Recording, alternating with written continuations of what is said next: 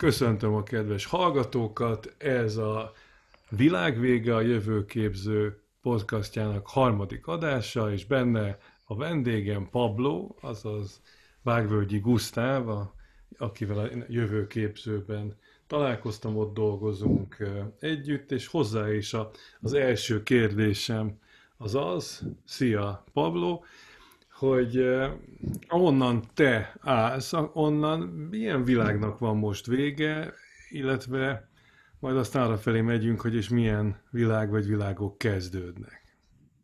Hm. Hát én is szeretettel köszöntöm akkor a hallgatókat.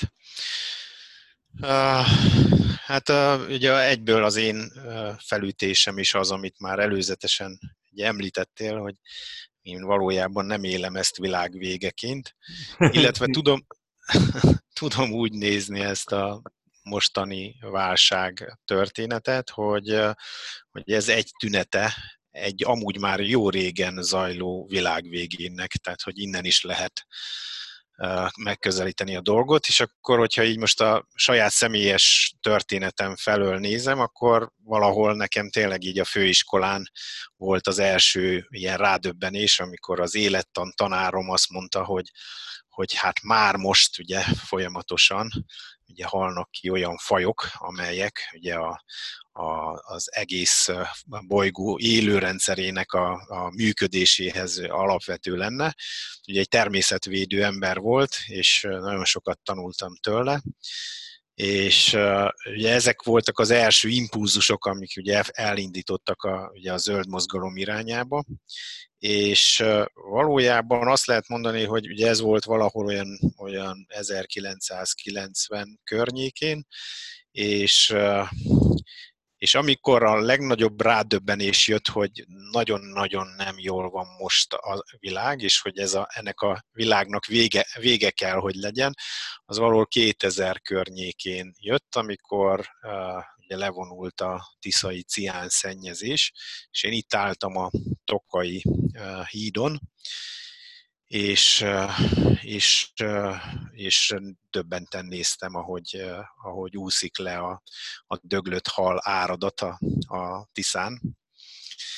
És ott, ott fogalmazódott meg bennem az, hogy valójában nagyon-nagyon-nagyon nagy problémák vannak, és itt nem csak a természetvédelemről van szó, hanem hogy nagyon nagy problémák vannak, ahogy mi emberek működünk ebbe a világba. Na és ott született meg amúgy a hídon egy elhatározás, hogy elkezdjük keresni, ugye nem egyedül álltam ott, hogy elkezdjük keresni azt, hogy lehet-e ehhez, a, ehhez képest, ehhez a fenntarthatatlanhoz képest valami fenntarthatóbb. Úgyhogy, úgyhogy ez a jelenlegi is egy, egy újabb tünet, ez a járványválság, de hogy tényleg, ha visszanézek, akkor ugye a 2008-as válság is teljesen beleillett ebbe a képbe, illetve hát nagyon-nagyon sok kisebb időnként szerintem emberek számára, már mint hogy ilyen hétköznapi emberek számára észrevehetetlen válságok is kísérték. Többek között például az, hogy, hogy milyen asszályos ugye az elmúlt mondjuk ilyen 8-10 év, ugye én gazdálkodóként is tapasztalom ezt, Aha. és hogy ez egyre súlyosabb. Tehát, hogy, hogy én azt mondanám, hogy egy elhúzódó világ végébe vagyunk benne, hogyha már ez a, ez a, a ezt, a, ezt használjuk erre, és igen. ez a cím, igen. Nem, nem véletlenül. Hát akkor ezek szerint mi bele is születtünk ebbe a világ végébe, nem? Te meg én. Így van, így van. Tehát, hogy az tudatosult bennem ez alatt a most már azért 30 év alatt, hogy, hogy valóban egy korszaknak a végén vagyunk, egy társadalmi korszaknak a végén, mi ebbe születtünk bele, és amúgy van, ebből következik egy életfeladat, hogy, hogy képesek vagyunk-e megszüleszteni a, egy új társadalmi korszakot.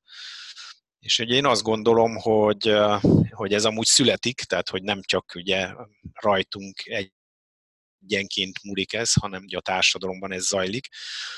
Nekem nagyon kedves amúgy a, van a Deborah Friesnek ez a két hurkos társadalomváltozás modell, nem tudom, hogy ismered ezt. Aha, igen, a double loop. Így van, tehát ugye amiben ő azt mondja, hogy, hogy már ezt a, ugye ez a minden társadalmi korszaknak a egyfajta váltás vagy megújulás, ez csak úgy következhet be, hogy, hogy elindul egy új hurok, és a régi hurok meg leáldozik. Na hát én azt gondolom, hogy most ez a pandémiás történet, ez, ez az egyik tünete ennek a leköszönő társadalomnak, és közben amúgy maga ez a, ez a szituáció felerősítette annak az értékét, hogy és milyen az, ami a, a második hurok, ami amúgy jelen van már, körülvesz bennünket, illetve nem körülvesz, inkább körülvesz bennünket a jelenleg uralkodó leköszönő, és inkább mint búvópatak jelen van azért a, a már megszülető társadalmi rend. És ez az, ami, amit én látok, hogy, hogy a jelenlegi válság az inkább erre erősített rá, mint egy nagyító, megmutatta, hogy mi a fontos. Például fontos az, hogy legyen helyi élelmiszer, fontos az, hogy emberek össze tudjanak fogni, meg tudjanak oldani olyan helyzeteket, ami, amit ez a válság hozott a számukra. Tehát, hogy, hogy ilyen dolgok, amik, amik szerintem, tehát inkább egy ilyen nagyító lett ez a, ez a mostani válság. Egy nagyító, illetve a, a, mint hogyha úgy érdekes módon a, a az, hogy a, a, hogy a, a social distancing, tehát a, a szociális kapcsolatainknak a, az elvágása lehet, hogy a, valahogy a természeti kapcsolataink felé ö, vitt volna minket. Tehát na, mennyi, hány ilyen posztot látunk, ahol valaki kertészkedik, kovászt nevel, ültet valamit, a legutóbb egy, egy műfű, hogyan lehet a teraszom műfüves, ha már a város közepén nem akarok füvet termeszteni az elkéjen, tehát mint hogyha beindult volna egy ilyen, egy, egy kihangsúlyozódott vajon egy, egy, egy, egy természet közeliség, vagy ennek a vágya?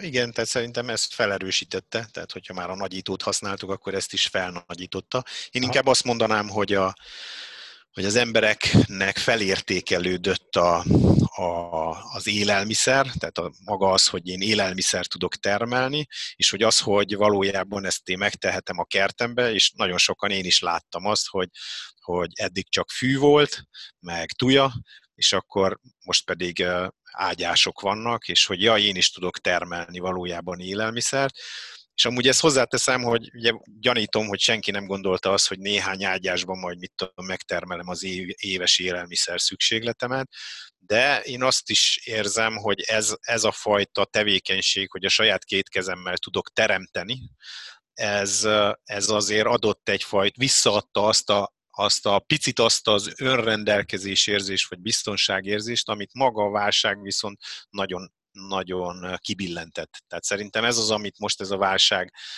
hozott, hogy, hogy az emberek elvesztették azt az érzésüket, hogy ez a, nekünk jár ez a világ, hogy a, jár, hogy a boltokban mindig van élelmiszer, hogy, hogy jár, hogy mindig mehessek bárhova, és bárkivel, és szabadságomba áll mindig ott lenni, ahol én akarok és jár nekem mondjuk a, a nyári szabadság, vagy, vagy jár a fizetés, tehát hogy így sorolhatnám, hogy valahogy ezt, ezt vesztették el, és talán itt jött vissza az, hogy, hogy amikor egy nagyon pici önrendelkezés, ja, én is tudok egy ágyást csinálni, és ja, nekem is terem a paradicsom, vagy elkezdett nőni legalábbis a paradicsom palánta, ez szerintem ez egy nagyon fontos, hogy, a, hogy az emberek ebből talán egyfajta ilyen újra az egyensúlyt próbálják visszaszerezni, vagy ezzel. Nagyon izgi. Nagyon izgi, amit mondasz, mert nekem ez az egész jár kérdése, ez egy nagyon, nagyon be van akadva. Tehát a, a, azt figyelem meg, hogy ez mennyire bennem is megvan, és mennyire az ellentéte ez a hálának. Tehát ez gyakorlatilag a, a poláris ellentéte a, a hálának, amikor a, a, mondjuk a, hogyha elviszem a hálát, a, a hála érzést, a, kinagyítom, akkor mindenért hálás vagyok, tehát hogy naponta eszembe jut a, a levegő, a víz, az élelmiszer szükségletemnek a, a kielégítettsége, és ezért hálás vagyok, és ha elviszem ugye a, a jár, a, nem tudom, hogy van ez magyarul, az entitlement, tehát amikor ez a, a hogy mondod ezt, amikor a jár be van akadva, és ez a, ez a minden, ez nem is feljogosítás, ugye, hanem ez, ez Hát, nem, uh-huh. nem tudom, mire gondoltál. Hát, hogy, hogy, hogy mondod azt a, a, ezt a jár, ez a nekem jár, ezt, ezt, a, ezt a mindsetet, ezt az elmeállapotot, ezt hogy hívod a hálával szemben? Ezt, ezt, hogyha elvisszük a maximumig, akkor ugye nekem minden jár. Tehát nekem, nekem jár a 30, doll, 30 eurós londoni repülő, nekem jár, tehát, tehát minden jár nekem a végén, érted? Tehát, hogy ez, ez mennyire kirajzol egy ilyen, egy ilyen poláris, ö, ö, egy, egy olyan horizontot, ahol ugye rengeteg-rengeteg dolgunk van. Igen, tehát szerintem ez egy, egy olyan illúzió, amit amúgy megteremtett ez a modernitás, vagy ez a modern világ, amiben valóban ugye megszoktuk azt, hogy nekünk minden, minden jár, és ez amúgy azt gondolom, hogy egy ilyen, ilyen amúgy, tehát hogy az az érdekessége, hogy úgy tűnik, hogy mint hogy egy nagyon szabad élet lenne, de közben meg iszonyú nagy kötöttségekkel jár. Tehát, hogy valójában ez a nekem járnak a dolgok, azok valójában nagyon nagy kötöttségeket jelentenek, mert ugye akkor jár, hogyha, hogyha dolgozok, ha beállok a sorba, hogyha, hogyha haladok a karrierbe, hogyha, és akkor igen, én is megveszem a nagy házat, ugye az megint újabb kényszerpályákat fogadni, megveszem a nagy autót, az szintén újabb kényszerpályákat fogadni, beállok ebbe a sorba, tehát hogy valójában ugye a látszólagos nagy szab szabadság az nagyon-nagyon sok kényszerpályát hoz. Én amúgy azt gondolom, hogy valóban ez egy ilyen nagyon függő tudatállapot, tehát nem tudom pontosan mire gondoltál ebben a, ebben a de valami ilyesmi, tehát hogy én ezt így tudom megfogalmazni, hogy egy ilyen, egy ilyen nem túl tudatos, egy inkább egy ilyen követő, egy ilyen függő tudatállapot ez. Effektíve most rákeresek. Az entitlementre ugye jogo, jogosultságnak mondja, amit én is gondoltam, de ez ennél, igen, tehát ez a, ez a, meg a felhatalmazás mondja, de, de, de igazándiból ugye a, a igen, tehát ez a jár neki, ezt, ennek próbáltam egy jobb szót keresni, mert nagyon izgi, amit mondasz a, a, a függésről, illetve arról, hogy, hogy mi az, ami akkor nem látszik ugye ebben a, a, jár, a, a jár gondolati körben. Tehát lehet, hogy erre tök érdemes lenne a te szemszögedből rávilágítani, hogy, hogy mitől, mert ugye ha jól értem, akkor a, annak a világnak, aminek a világ végében születtünk bele, annak, annak ez a járás feltételrendszere a, a működési módja. Ebbe húzza bele, ugye? A, hát a, a, a ebben, ebben résztvevő játékosokat.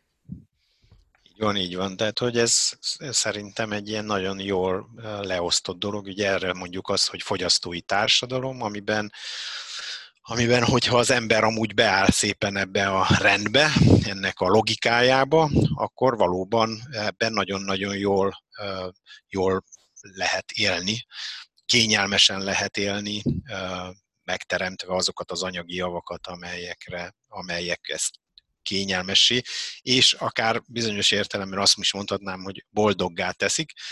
Aztán persze ugye nagyon sokszor ugye lehet azt tapasztalni, hogy hiába vagyok én benne, és a legnagyobb anyagi javakkal rendelkezem, ugye még sincs boldogság, mert hogy ugye maga az a viszony, amit kialakítottam a, a világgal, az, az mégsem működik, tehát mondjuk például az emberi kapcsolataim, mert hogy hozzáteszem azt is, hogy maga a fogyasztói társadalomnak ugye van egy olyan logikája, amiben, amiben a, a, a viszony, az például ugye ez az egyik, hogy, hogy egy függő viszonyt kell létrehozni, mert ugye így, tudok, így tudom manipulálni, így tudom kihasználni, és kizsákmányolni, ugye ez már egy kapitalista logika ebben a történetben, Más, másrészt pedig eh, nagyon fontos, hogy ahhoz, hogy manipulálható legyen valaki, ahhoz meg egy, eh, egy olyan uh, tudatállapotban kell tartani, ami, ami ez a, a nem, uh, uh, tehát hogy a, a, egy ilyen, nem most én is így... Felébred. Így van, így van, egy nem tudatos, nem felébredt. Tehát, hogy, hogy ez, ez, én amúgy azt gondolom, bizonyos szempontból talán érdemes onnan is, ha már így a, tudatosságnál járunk most, azt észrevenni, nekem amúgy ez egy nagy felismerés volt, hogy, hogy az, a, amiről beszélünk, a leköszönő kor, a modernitás, ugye az, emberi, az emberiség egy nagy korszaka, ez egy ilyen szükségszerűség volt. Ugye én először azt hittem, hogy az emberiség ugye bekerült egy zsákutcában, és akkor, ez a, és akkor ebből most vagy kikeveredünk, vagy nem, de hogy a valóság inkább az, és itt jön be a, a, a tudatosság, hogy hogy az emberiségnek át kellett menni ezen, ezen a, tudatossági szinten is. Ugye a, a, a modernitás az egy nagyon erősen egocentrikus tudatosság. Ugye amikor a hagyományos közösségek léteztek, az mondjuk egy etnocentrikus volt, ott sokkal kevésbé voltak az egyének ugye egocentrikusak. Ez ugye maga az egocentrikusság megjelenik amúgy ebbe is, de a lényeg az, és itt jön be a szerintem nagyon fontos dolog, hogy, hogy ezen is, ezt is meg kellett tanulnunk, meg kellett tapasztalnunk. Tehát például azok a negatív hogy mondjam, hatások, hogy elmagányosodás, hogy, hogy, hogy az emberi kapcsolatok, a sok vállás, a stb. stb. Tehát, hogy ezek, ezeknek a megtapasztalására szükségünk van ahhoz, hogy tovább tudjunk lépni, az egocentrikust meghaladó tudatossági szintre. És szerintem ez az, ami most amúgy reményt kelt, hogy, hogy valójában elindult e felé a társadalom, és amúgy ezek az ilyen, mint most ez a járványhelyzet, ez inkább még tovább lögdös bennünket ezen. Tehát, hogy az, amiket te is látsz, hogy az emberek azért egy természetközeli dolog, vagy a természethez fordulnak, ez azt mutatja, hogy keresnek ugye egy, egy nagyobb értelmet ugye az életüknek, tehát hogy egy, egy az önmaguk életén, az anyagi javakon túli dolgoknak a keresését.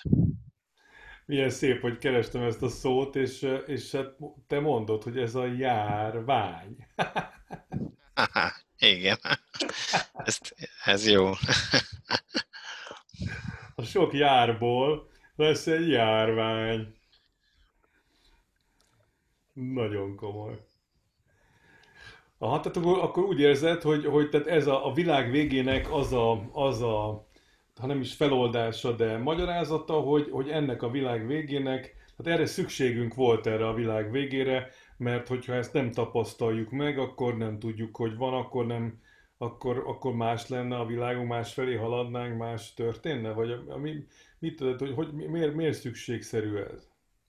Hát szerintem ez egy, ha analógiába gondolkozunk, akkor ugye az emberi egyetfejlődésben is a tudatossághoz, ahhoz, hogy haladjunk ugye a tudatosságunkba, ugye szükségünk van a fájdalmakra, arra, hogy megéljük azokat a helyzeteket, amikor szembesülünk azzal, hogy ja, hogy ez valahonnan jön, valami ösztön, valami kód, valami beragadás, valami árnyék, és, és, és hogy ez, ez, ez nem csak úgy, hogy így észrevesszük, hanem ez, ennek kurvára fájnia kell ahhoz, hogy így, ja, akkor itt valami, valami más kellene csinálnom, és akkor ez a, hogy elindulok azon az úton, hogy akkor képes vagyok változtatni, egy kicsit tudatosabban ránézni az életemre.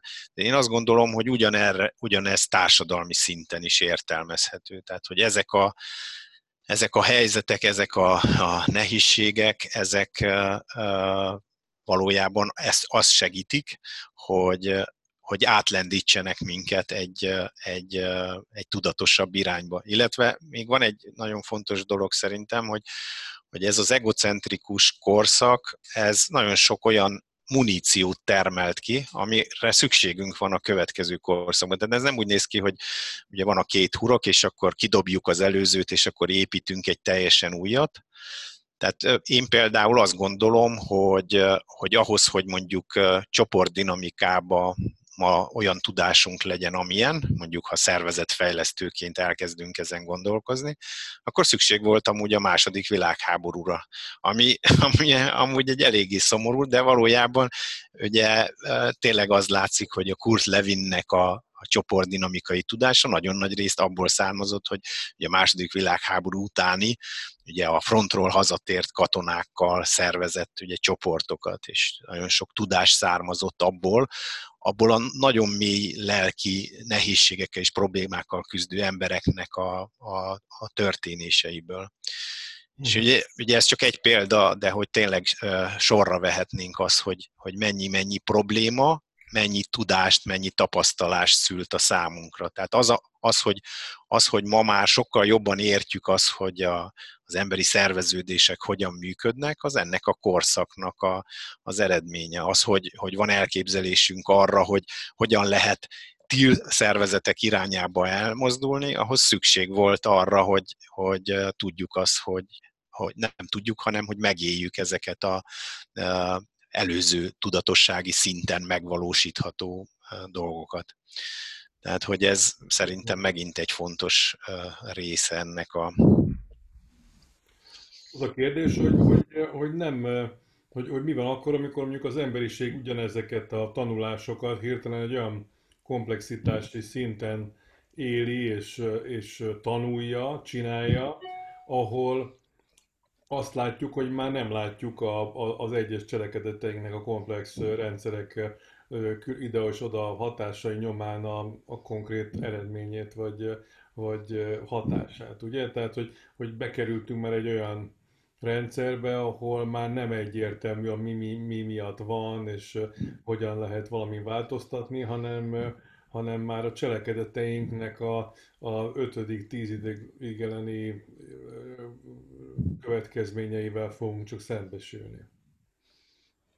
Igen, ez, ez amúgy például, hogy ugye a Csíkszent Mihály Mihály azért mondja azt, hogy hogy ugye nagyon fontos lenne ilyen evolúciós sejteket létrehozni. Ugye ez valójában egy ilyen a közösségeknek, vagy a kis közösségeknek egy ilyen előképe, amiről ő beszél.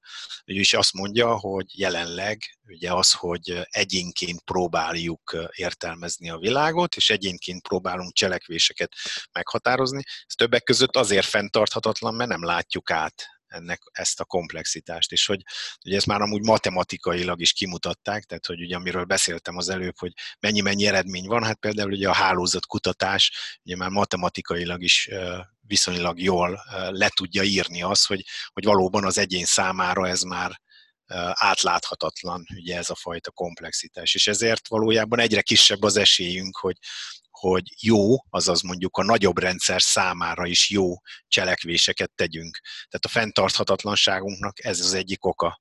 Na és akkor ugye Csíkszent Mihály, Mihály azt mondja, hogy hát ugye az evolúciós sejt úgy néz ki, hogy legalább öt ember összejön, és akkor ez az öt ember közös valóságképet formál.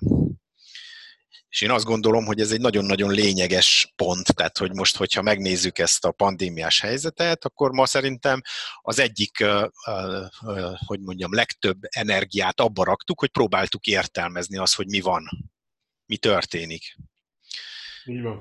Ugye a, a jövő képzőnek is ugye volt egy ilyen vészhelyzeti csatornája, és valójában döbbenetes kommunikáció folyt arról, hogy egyáltalán értelmezzük, hogy mi történik velünk, mi van körülöttünk.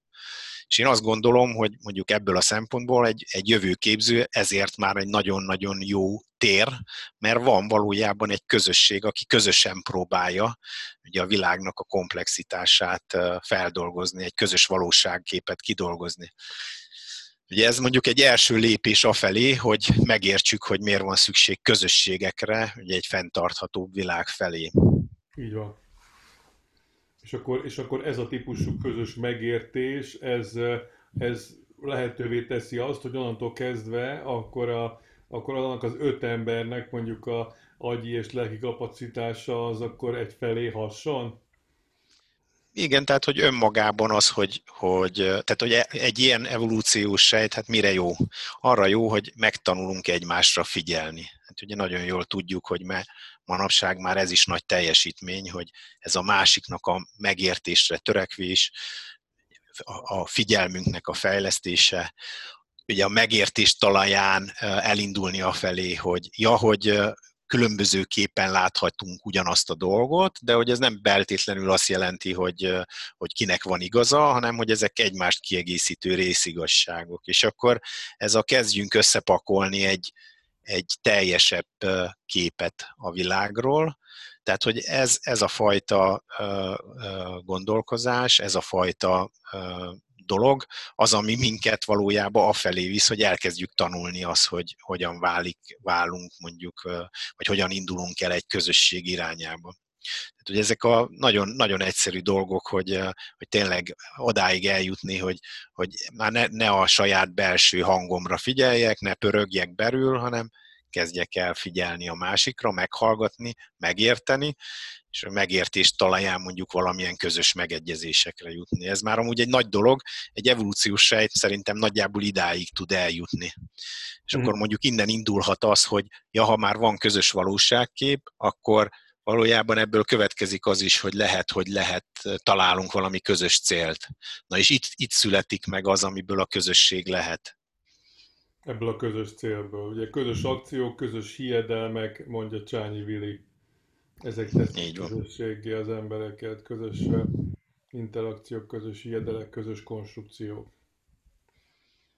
Így van, ez szerintem amúgy egy nagyon-nagyon fontos képlet, én nagyon szeretem, mert hogy ez minden közösségben megfigyelhető, hogyha megvan ez a, ez a három, tehát a közös értékek, közös hiedelmek, a közös konstrukció és a közös akció, ha ez a három megvan, és valóban történik, tehát hogy ebben, abban a mélységben, tehát nem csak letudósan, hanem valóban itt történik, akkor ez valóban a közösség iránti hűséget megszüli. Tehát megszüli azt az identitás tudatot, hogy mi már nem csak külön-külön vagyunk valakik, hanem mi együtt is vagyunk valakik.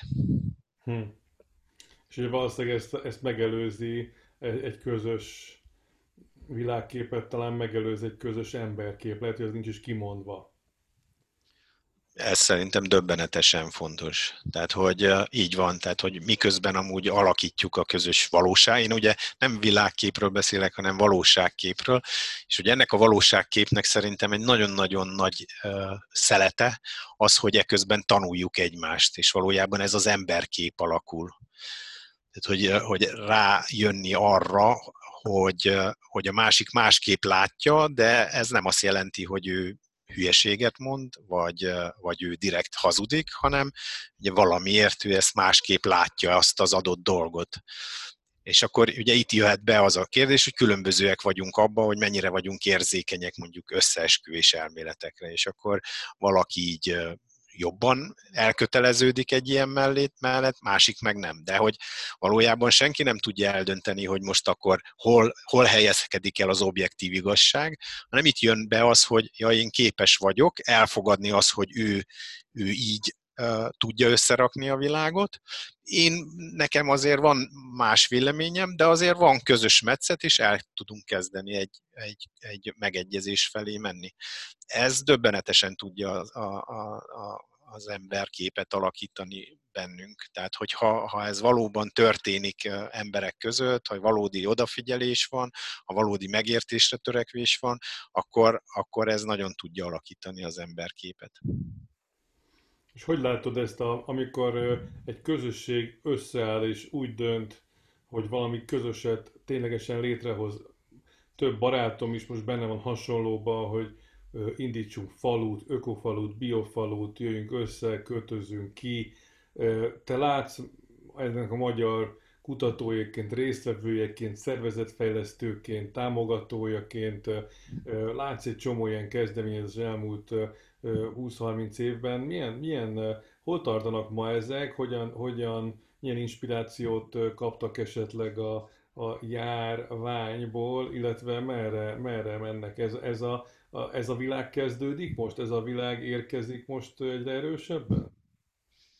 Igen, nekem most egyértelműen ez a válaszom. Tehát amikor azt mondtam, hogy ugye egy nagyító, akkor ugye arra is rávilágított a jelenlegi járványhelyzet, hogy milyen értéke van, amikor van közösségi minőség, amikor valami közösségi alapon szerveződik. Tehát nagyon érdekes volt ugye látnom például, ugye évek óta szervezet fejlesztek egy céget, és tényleg, hogyha a KKV-k között nézem, akkor egy nagyon jó csapat minőség jellemezte. Tehát mondjuk, hogyha az, az átlag KKV-kat nézem, legalábbis mondjuk itt Nyíregyháza környékén, akkor egy, egy nagyon erős, nagyon jó, ide, ide jártak a, a többi, az iparákban szintén működő cégek tanulni tőlük, hogy hogyan kell csapatot építeni. Tehát kifejezetten egy példaértékű működésük volt, és akkor amikor jött ez a pandémiás helyzet, akkor hirtelen mégsem volt elég ez a csapatminőség. Hirtelen a, a különböző, a helyzet különböző megítéléséből fakadó viszály, az, hogy az egyik vezető szerint zárjuk be az ügyfélszolgálatot, és menjünk haza, de legyen teljes fizetés, míg a tulajdonos ugye próbálta azt elmondani, hogy hát ez nem lehetséges, mert hogy akkor miből termeljük és hogyan ugye a fizetést. És hogy ezeket, ezeknek egy ilyen megbeszélhetetlen, hogy mondjam, ilyen megbeszélhetetlen helyzetet hozott létre ugye a cégben. És akkor ugye ezzel párhuzamosan láttam azt, hogy mondjuk itt a Nyíregyházi kosár közösségben egy nagyon nehéz helyzetet hozott, ugye ez a nagyon nagy forgalom növekedés volt, ugye hirtelen megnőtt az élelmiszer iránti kereslet, ugye dupla forgalom, fele annyi önkéntes, mert hogy ugye az önkénteseink jelentős része az, az idős, és akkor egy ilyen nagy összefogás, tehát hogy nem, nem a viszályt hozta ki, hanem hogy ez az oldjuk meg a problémákat, és akkor pillanatok alatt ugye tudtunk reagálni ezekre a, ezekre a kihívásokra. Tehát egyszerűen azt láttam, hogy, hogy, hogy egy, egy nagyon jó csapat minőség, és egy már azért a közös, lehet azt mondani, hogy közösségi minőség között mi a különbség. Uh-huh. Na és ez az, amiért azt látom, hogy ez a helyzet most ezt, ezt felerősítette. Tehát, hogy igen, megnőtt a, a közösségek iránti uh, ilyen vágy is, tehát hogy nagyon sokan elkezdtek ebbe az irányba gondolkozni. Ennek szerintem amúgy van egy ilyen, egy ilyen kicsit ilyen metafizikai dolga is, tehát hogy valahogy így a kollektív tudattalamba felerősödik ez a, ez a dolog. De ami még ettől is fontosabb, hogy viszont ahol meg már működnek közösségek, ott azt lehetett látni, hogy mennyivel jobban tudták kezelni ezt a helyzetet erre is egy példa, hogy Ugye szerintem kevesen tudják, hogy mondjuk például a Krishna völgy az hogyan oldotta meg most ezt a pandémiás időszakot. Uh-huh. Ugye ők egy 140 fős kis falu, ugye egy szerzetesi közösség, és ugye többször beszélgettem, nekem van ott nagyon jó barátom, többször beszélgettem vele, és ők simán eldöntötték azt, hogy, hogy ugye mivel ők nagyon magas önellátási szinten nagyon jól tudnak ugye ott 140-en működni, ezért lezárták simán a falut, azt mondták, hogy se ki, se be, és innentől kezdve egy viszonylag szigorú szabályrendszer között maga a falu élete az nem, nem azt mondom, hogy változatlan maradt, hanem pont az történt, hogy egy sokkal nagyobb összefogás, tehát ez a beleállt mindenki, és akkor ugye úgy fogalmazott a barátom, hogy ez a letisztult, hogy mi a fontos. Például fontos az, hogy akkor a földeken vagyunk, és akkor ugye tavasz van, és akkor ültetünk, és akkor a, a, az erdőben tesszük a dolgunkat, stb. stb. Tehát, hogy, hogy, hogy egy, egy, de maga a falu az egy sokkal jobb lelki állapotba került, azáltal, hogy ők ezt képesek voltak így közösségként kezelni. És, és azt mondták, hogy akkor aki bújt, aki nem. Így, így van, tehát hogy nagyon szigorú szabályokat hoztak, tehát az volt, hogyha ugye volt egy balesete a barátomnak, és mondta, hogy annyira szigorú a szabály, hogy, hogy ő neki ki kellett menni a, a, a kórházba, és, és, és amikor ugye visszajött, akkor neki ilyen kéthetes karantén, tehát a, ott valóban már a, a lakásán belüli karantén, mert hogy a közösség ezt önmagára meghozta ezeket a szabályokat. Tehát, hmm. hogy valóban ez egy szerintem amúgy egy nagyon, nagyon jól átgondolt, tehát hogy ők viszonylag gyorsan lereagálták ezt, létrehozták azokat a szabályokat, amik működnek, tehát mit tudom én, a, még bekerülő, mert ugye nem százszerzalékban önellátók, tehát a bekerülő élelmiszernél is, még ar, annak is, arra is ilyen karantént csináltak, tehát hogy nem tudom hány napig ugye nem, tehát hogy így tárolták ezeket, és csak utána kezdték Igen. el a felhasználását. Igen.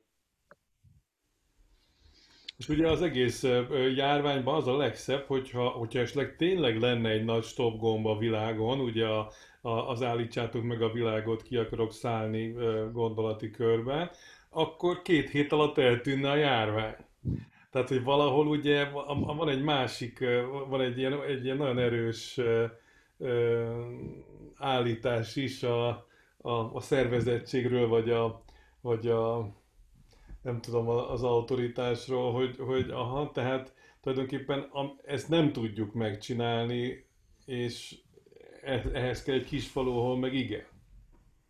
Igen, igen, tehát hogy szerintem ez tényleg arra jó példa, hogy, hogy egy picit elgondolkozzunk azon, hogy milyen lehet egy, egy fenntarthatóbb társadalom. Tehát hogy én azt gondolom, hogy ugye minél uh, nagyobb önrendelkezéssel vannak a, a kis egységei a társadalomnak, és itt most ugye közösségeket értek ez alatt, tehát, hogy ugye egy, egy falu is már valószínű több közösség főleg egy nagyobb bacska falu, a város meg ugye biztos, hogy csak közösségek közössége lehet. De a lényeg az, hogy minél ezek az alapegységek minél nagyobb önrendelkezéssel vannak, annál nagyobb a, a, ez a rugalmas megküzdő képességük. Tehát, hogyha most megnézzük ezt a Krisna-völgyi példát, ők nekik valójában maga a válság, amellett, hogy ők létrehozták azokat a kereteket, ami között ugye végviszelik, de hogy valójában inkább csak pozitívumot hozott. Tehát, hogy a belső erőforrásaikat mozgósították, amiben ugye benne van az is, hogy még jobban összefogunk, még inkább beleállunk az önellátásba, még inkább termelünk a földeken, és ugye mind lelkileg, mind anyagilag valójában gazdagodtak ebben a folyamatban. És ez ugye nem jelenti azt, hogy ő nekik mondjuk ők tartósan el akarnak zárkózni a világtól, de nagyon-nagyon rugalmasan képesek voltak alkalmazkodni egy ilyen helyzethez is. És mondjuk egy fenntartó társadalomban most képzeljük el azt, hogy, hogy ilyen közösségek vannak, akik egy járvány esetén is azt mondják, hogy, hogy nem esünk kétségbe, na, viszonylag hosszú időn keresztül a saját erőforrásokból el tudjuk magunkat látni. Ugye a belső erőforrásunkat tudjuk mobilizálni is, tehát hogy tudunk gazdálkodni, tudunk összefogni, tudunk abból azokból az erőforrásokból, ami a, a, a közösségnek a, a rendelkezéséára építkezni, fejleszteni is akár egy ilyen időszakba, és közben megakadályozunk mondjuk egy világméretű járványt. Érted? Igen. És, és akkor utána, amikor lehet, akkor megint nyitunk, és megint kapcsolódunk, mert hogy ez tök természetes, hogy, hogy a közösségeknek is, meg az embereknek is kapcsolódni kell. De hozzáteszem, hogy egy ilyen társadalom valószínű kisebb mobilitás igényel is van. Tehát, hogy, hogy mondjuk az én fejemben, ha egy fenntartó társadalmat elképzelek, akkor én úgy képzelem el, hogy sokkal erősebb a, a, a lokalitása az embernek, tehát hogy kötődik közösséghez, nem biztos, hogy egyhez, lehet, hogy kettőhöz, háromhoz, mondjuk szerintem többhöz nem nagyon. Ebből biztos, hogy van egy, ami, ami egy nagyon szoros mondjuk ilyen életmód közösség, és ami a lényeg, hogy, hogy valójában a, a, a szükségleteinek a nagyon nagy részét ki tudja elégíteni ebben a lokalitásban. Akár a változatossága, a, az, hogy nagyon sok mindent tud magának megszervezni ez a közösség. És persze ez nem jelenti azt, hogy nem fognak menni az emberek mondjuk kirándulni, vagy szabadságra, vagy stb. stb. De hogy sokkal kev, vagy kisebb a, a, a, a mobilitás igény egy ilyen, egy ilyen társadalomban ami szerintem amúgy jó, jót tenne ennek a világnak, tehát hogy szerintem most nagyon-nagyon túl volt tolva, hogy ez a mindenki mindenhová menni kell, repülővel jönni-menni, stb. stb. Tehát, hogy ez mitől is egy... Nem lesz ez, mitől nem lesz ez visszalépés? Ugye beszéltünk arról, hogy, hogy, hogy hogyan növekszik a, a, hogyan fejlődik a tudatosság különböző szinteknek a, a megélésével és aztán tovább lépéssel. Ugye mitől nem lesz egy visszalépés egy korábbi törzsi modell felé? Miben haladják meg ezek, a, ezek az új törzsek, ezek a neo, neo törzsek, a, a, azokat a régi törzseket, amiben valószínűleg sokan azt gondolták, hogy, hogy nincs helyük, ugye, hogy egy, mondjuk egy összevesztél a törzsfőnökkel mondjuk 20 ezer évvel ezelőtt, akkor, akkor megnézhetted magad.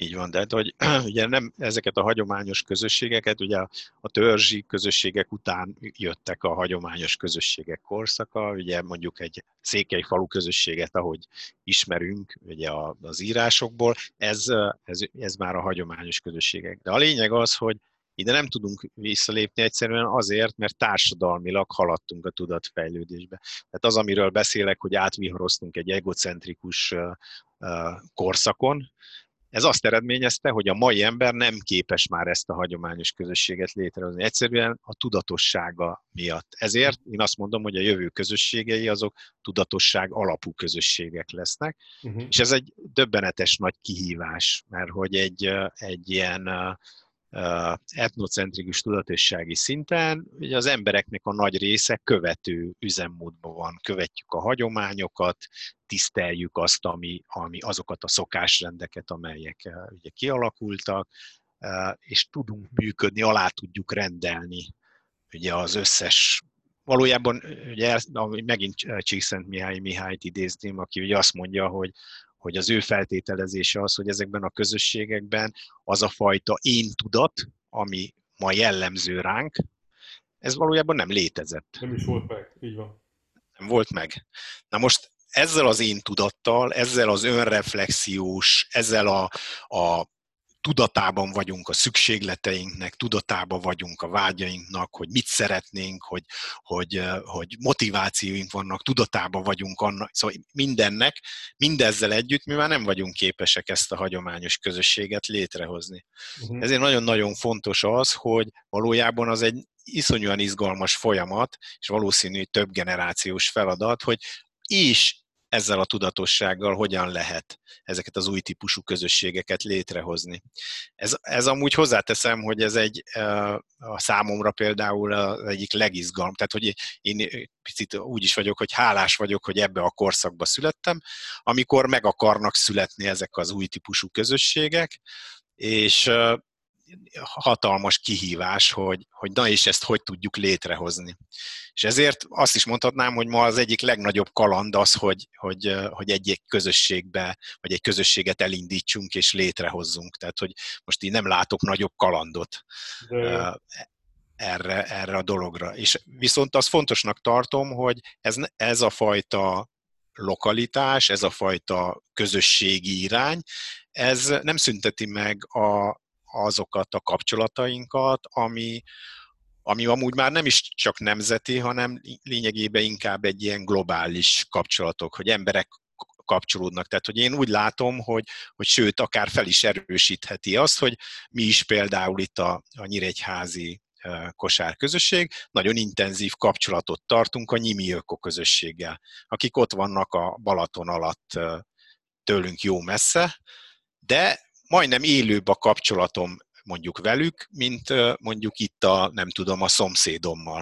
Tehát megvan a helyi közösségem, azzal nagyon intenzív a kapcsolatom, miközben más közösségek, akikkel van egy érték közösségem is, azokkal nagyon élő, tehát épp ma beszélgettem a Fannival, és ez szinte azt lehet mondani, hogy hetente kétszer-háromszor beszélgetünk és, és, és feltesz kérdéseket. Úgy tesz fel nekem kérdést mondjuk a, egy bármilyen dologgal, ami éppen történik, mint tudod, mint a szomszédjának tesz fel az ember. Igen, abszolút megvan. megvan. És figyelj, Pablo, hogy... Hopp, most nem hallak.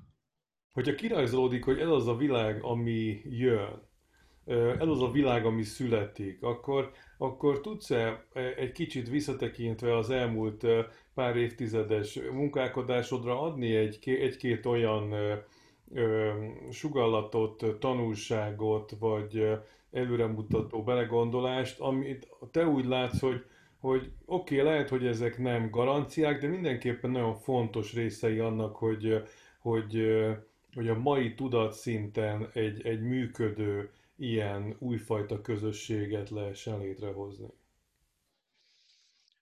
Éppen amúgy ezen dolgozok, hogy ilyen szinte majdnem pontokba próbálom Na, szedni, én. hogy... Akkor most hogy... egy gyakorlási lehetőség. Igen, igen, igen, igen. Tehát, hogy ugye az egyik, az egyik érdekes tünete az új típusú közösségeknek, ez a sok erős ember egy helyen. Ugye ez nagyon egyszerűen abból következik, hogy, hogy ha valaki ma életmódot vált, például azt mondja, hogy elmozdulok egy közösség felé, akkor nagyon-nagyon erős elképzelései, tehát sokat töprenget már, összeállított például, ugye most ezt is láttuk, összeállít egy, egy alapelvrendszert, hogy és akkor ennek nem tudom, hogy kell működni az embereknek a kommunikációban, milyen tisztelettel kell lennünk egymás iránt, stb. stb. De az a lényeg, hogy nagyon erős elképzelései vannak, és ugye, e, ugye egyrészt a célok szintjén is, de, de a hogyanok szintjén is. Na és ami a lényeg, hogy, hogy ez az, ami nagyon hamar uh, egy csalódásokhoz fog vezetni. Mert ugye amikor elkezdünk együttműködni, akkor mindenki ragaszkodik ahhoz, aminek, ami ő benne kialakult. És uh, ugye ezt, ezt hívom én ez a sok nehéz ember egy helyen szindrómának. Aha.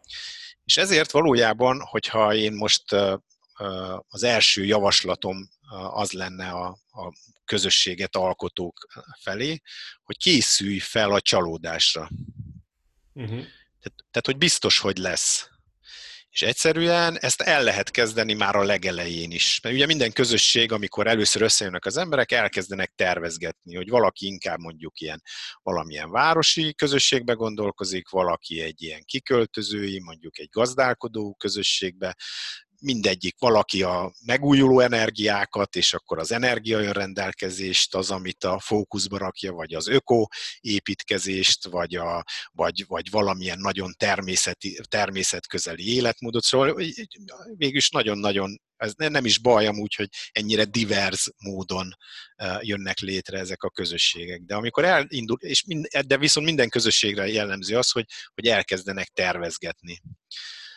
Én is ugye benne vagyok amúgy most épp egy ilyen co-housing alakítási folyamatban, és itt is Aha. ez folyik folyamatosan, hogy, hogy tervezgetünk. Na és ami a lényeg, hogy, hogy ilyenkor a közösségekre az a jellemző, hogy be, lehet, be tudunk lelkesedni, és akkor, ah, és akkor, de még az is lehet, meg még az is lehet, és akkor tök jó úgy néz ki, mint hogyha ilyen nagyon-nagyon szépen a mozaik darabok így a helyére kerülnek. És e, egyszerűen ilyenkor nem, nem adunk annak teret, hogy, hogy észrevegyük az első olyan, hogy ja, igaz, hogy ő is egyetért ezzel, de, de már mondjuk mégiscsak van ragaszkodása. Tehát, hogy egy, van, van olyan dologhoz ragaszkodása, ami, ami nekem már nem biztos, hogy annyira tetszik. Tehát, hogy a pici rossz érzések, amikor megjelennek, erre nem, nem, nem foglalkozunk ezekkel. Igen, ezt, és nem, akkor... ezt, ezt olyan hajlamosak vagyunk, én magam biztos ezen úgy túllépni, hogy, hogy biztos nem úgy gondolta, majd ez kitisztul, ilyesmi, ha, tehát ezt ne csináljuk. Így, így van, valójában azt csináljuk, hogy vegyük észre, és mondjuk ki, tehát hogy ez az önreflexiós folyamat, hogy már az első rossz érzéseket is mondjuk ki, még ha nem is tűnik olyan jelentősnek, de hogy ilyenkor kell azt gondolni, hogy ja, de hogyha csak egy ilyen apró rossz érzésben is ki tudjuk mondani és meg tudjuk beszélni, akkor lehet, hogy a később a, a nagyobb rossz érzéseket is meg tudjuk beszélni. Érted? Tehát, hogy, hogy érdemes a kicsin gyakorlatozni. Igen. És hogy ezért én azt mondom, hogy, hogy már az elején legyenek ilyen, én meta beszélgetéseknek hívom, olyan beszélgetések, ami arról szólnak, hogy, hogy jó, jó, tök jó, megbeszéltük, hogy nem tudom, hogyan, mit, hogyan fogunk építkezni, mit fogunk, milyen megújuló energiákkal, stb. stb. Na de nézzünk rá, hogy ezt hogyan is sikerült megbeszélni. Volt-e valaki olyan, aki úgy érezte, hogy, hogy végül is ő nem tudta kimondani, amit akart, stb. stb. Tehát, hogy, hogy ezek a metabeszélgetések nagyon fontosak, és ide érdemes időnként módszert is behozni. Tehát, hogy ezeket akár elősegíteni mondjuk egy kételkedő műhely, és azt mondani, hogy jó, most tök jó helyen vagyunk, most van egy olyan koncepció, ami mindenkinek tetszik, akkor most legyen három fős kis csoportok, és most ez, ez a, mit tudom én, elkövetkező két óra arról szól, hogy kételkedünk, és akkor ugye van egy kételkedő, van egy, aki uh, ugye folyamatosan uh, reflektál erre, és akkor van egy megfigyelő, aki pedig figyeli, hogy mi is történik, és esetleg felszínre hoz olyan dolgokat, amit ők észesen vesznek, érzéseket ebben a történetben. Aha. Na és mondjuk egy ilyen módszerrel el lehet kezdeni gyakorolni azt, amire egy közösségnek nagyon nagy szüksége van, tehát egy ilyen önreflexiós tudásra, tapasztalatra tesz szert a, szert a közösség ezekben a folyamatokban. Tehát ez a készüljünk fel a csalódásokra, ez, ez például egy ilyen, hmm. egy ilyen első tanács. Ez nagyon erős, ez nagyon erős, tehát hogy hogy ne, ezeket, ezek jönni fognak, és hogyha fel vagyunk készülve rájuk, akkor a helyén tudjuk őket kezelni.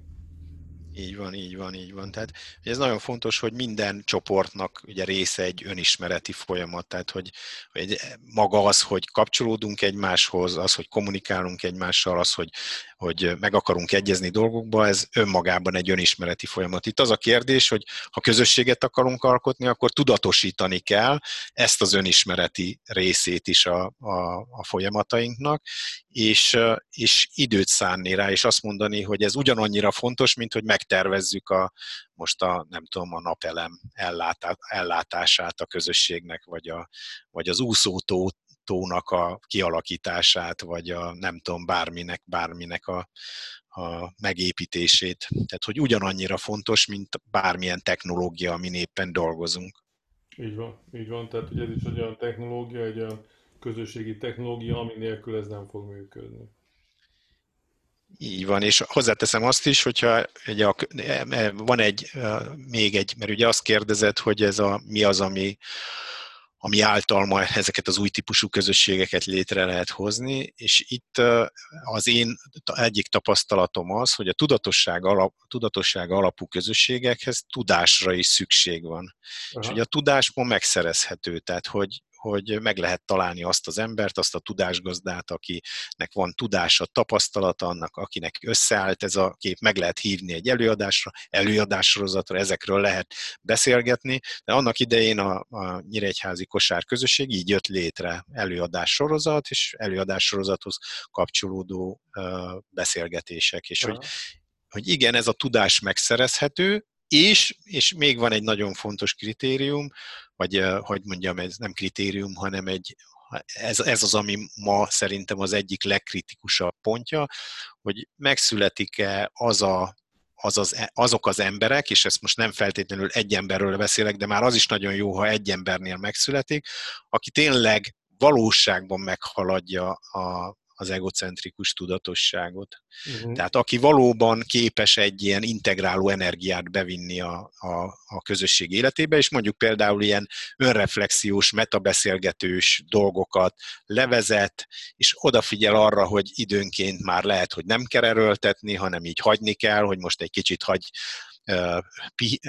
pihegje ki magát a közösség, és akkor utána újra ugye ráerősíteni erre az önreflexiós időszakra. Tehát, hogy, hogy én azt látom, hogy ez a, ez a fajta, össz, én úgy hívom, hogy összeszerető szerep, ami még egyszer nem feltétlenül egy embernél van, hanem lehet, hogy egy, egy magnál, a közösségnek a magjánál, ugye ez egy nagyon-nagyon jó eset, ha ez nincs meg, akkor szinte esélytelen, hogy ma tudatosság alapú közösséget lehessen alakítani. Illetve azt mondanám, hogy, hogy, hogy akár évek telhetnek el, hogy ez megszületik. És ha megszületik, akkor viszont képessé válik megszületni ez a tudatosság alapú közösség. Nem tudom, ez így érthető-e ebben a... Én ezt, ezt úgy folytanám le, hogy, hogy kell a, a, neo, a neo törzsbe kell egy neo sámán, vagy egy olyan neo-sámán közösség, amelyik ugyanazt a funkciót viszi, mint amit a törzsbe vitt a sámán, ezt jól értem? Mm, igen, tehát hogy így lehet ilyen párhuzamot tennie között. Így van, tehát hogy kell lennie, ott is a sámán, az egy valójában egy, egy, egy tudatos magja volt a közösségnek, és ugye ő nagyon sok mindent elrendezett, és hogy itt is ennek létre kell jönni. Itt az, az fontos látni, hogy, hogy nagyon sokszor ugye ezt úgy gondolják, hogy egy ember, és akkor megint jön ez a karizmatikus valaki, de hogy valójában itt inkább arról beszélek, hogy ez egy funkció, amit vala, valakinek, valakiknek be kell tölteni. És ahogy ahogy ha ez betöltődik, akkor emelkedik a tudatosság a közösségben, és egy idő után elindulhat az áramlása ennek a szerepnek. Érted? Tehát, hogy egyre többen képesek betölteni ezt a szerepet. És hogy el lehet oda jutni, amikor azt érzi a közösség, hogy valójában itt mindenki be tudja tölteni ezt a szerepet. Hozzáteszem, hogy ez akár nagyon hosszú idő is lehet, mire ide eljutnak, de akár el lehet ide jutni. Így van. Mi a, mi a kosztarikai törzsünkben, mi ezt, ezt tűztük ki, hogy, hogy, hogy mi nem egy olyan törzs vagyunk, ahol van egy sámán, hanem ez a sámánoknak a törzse. Uh-huh. Abszolút, abszolút. Mert, mert azt gondolom, hogy, hogy, hogy, hogy bárki olyan, akinek van egy, egy, hogy mondjam, egy ego alapú beakadása, hogy ő akar lenni a sámán, az biztos, hogy valami fajta megakadást fog jelenteni a törzsben is. Így van. Így van, és amúgy én azt gondolom, hogy, hogy a legmagasabb tudatossággal alakított közösségek is, ugye ma pont erről beszélgettem egy picit a Fannival, hogy hiába ugye magas tudatossági szinten jönnek össze, maga az összecsiszolódás szakaszába törvényszerűen következnek be ilyen intelligenciaesések, mhm. amikor egyszerűen összeakadunk, hiába amúgy tudjuk, hogy nem így kellene, nem ezt, nem úgy, és erre, er, erre, tehát hogy egy közösségnek is van egy életútja, tehát hogy őnek is fel kell nőnie. De nem lehet indulnia egy érett felnőtt korban egy közösségnek, Igen. hanem ő is elindul a csecsemőkorban, és ezeket át kell élnie. És hogy ez nagyon fontos, hogyha valakinek van egy ilyen egós beakadása, izé, és ez elindít egy dinamikát, akkor ez egy nagyon jó tanulási helyzet a közösség számára. Ugye ha ez nincs, nincs dinamika, akkor nincs tanulás, és akkor, akkor nem nő a közösség, hanem marad egy ilyen valami furcsa csecsemő állapotban. Így van. Tehát akkor nem csak, hogy, nem csak, hogy fel kell ezekre készülni, ezekre a csalódásokra, hanem, hanem, hanem, hanem ezek a csalódások fogják szegélyezni a növekedésnek az útját.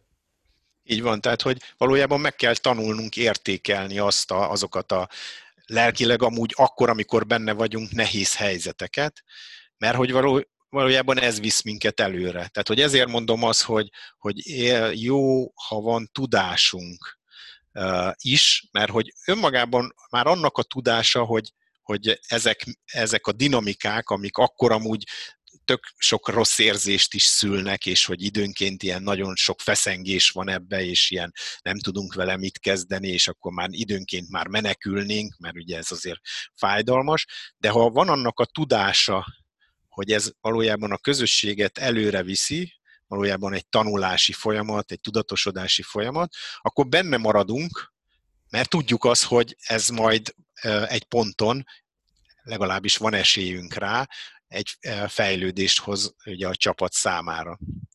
És ez a benne maradás amúgy esélyt ad arra, hogy egy egyéni szinten is képesek vagyunk ezt rendezni. Tehát, hogy ez, mert ugye ha, ha kimenekülünk, akkor a másik is benne marad abba, hogy ja, nem sikerült tisztázni ezt a konfliktust, ezért, tüde, tüde, és akkor valójában csak kódokat rakunk bele. Tehát ez a nem tudunk megbeszélni, nem tudunk megegyezni, nem tudunk sok mindent megcsinálni. Tehát ez, ez, ez, ezért nagyon fontos, hogy ugye benne maradjanak. Amúgy hozzáteszem, hogy önmagában azt tapasztalom a mai világban, és akkor jön egy talán egy következő ilyen siker sikerkritérium Aha. a közösségalkotásba, hogy nem, tehát a tudatosság jelenleg nem elég, akármennyire tudatosak vagyunk az egyéni életünkben, nem elég arra, hogy benne maradjunk ezekben a lelki fájdalmakban. Tehát önmagában a tudatosság nem elég. Ez egy egy fontos, szükséges, de nem elégséges összetevő ugye a közösséghez. Ezért én azt tapasztalom, hogy az, hogy mire szövetkezünk, az alapvetően meghatározza a közösségnek a sikerét. Azaz minél nagyobb együttműködési kényszert rakunk bele, annál nagyobb az is esélye, hogy benne maradunk a nehéz szituációkban is, és mivel benne maradunk, ezért ugye közösen ugye tudatosságban emelkedünk. És akkor ezért van az, hogy én a közösségi vállalkozásról beszélek. Mert amikor a megélhetést is belerakjuk, akkor az egy nagyon erős együttműködési kényszer tud bevinni a rendszerbe. Tehát akkor a, tulajdonképpen a, a, a nehézségekben benne maradás, ez lenne, a, ez lenne, mint egy jó házasságnak, ez lenne a titka a közösségi működésnek is. Így van, a benne maradás, de azért nem mindegy, hogy mit csinálunk, amikor benne vagyunk. Tehát, hogy, hogy az sem mindegy, de az már önmagában az esély, nagyobb esélyt ad, hogy benne maradunk ezekbe a, ezekbe a helyzetekben. És hogy, hogy tényleg van itt egy, egy izgalmas pont, hogy ezt a, a Visnye Széplakon a, az ottani egyesületnek az elnöke hozta be, és én, én nagyon szeretem ezt a, ezt a, ezt a megközelítést, ugyanis ugye mikor én volt egy ilyen közösségi minőségkutatás, ugye 2013-ban 20 közösséget jártam végig, és ugye kerestem azokat a mintázatokat, ami segítő, ami előre viszi, most Aha. ugye erről beszéltem, hogy mi az, ami segíti a közösséget, és mi az, ami akadályozza. És akkor ezeket a mintázatokat gyűjtöttem, és akkor ott is, ugye Visnya Széplakon kérdezgettem ugye az Egyesületnek az elnökét, hogy de amúgy milyen itt a, tehát hogy ő hogy látja a közösségi minőséget, milyen általában a más a, a világban őket körülvevő mondjuk a társadalomhoz képest. És, és akkor ő ezt mondta mindig, hogy hát azt mondja, attól jobb, mint a, a, a, itt a közösség és a közösségi minőség, mint ami általában ma a társadalomban van. De amilyen ugye lehetne, amilyen idea van a fejünkben, hát ahhoz képest még nagyon messze vagyunk. És akkor ehhez mindig hozzátette, hogy de mi vagyunk a varjak nemzedéke.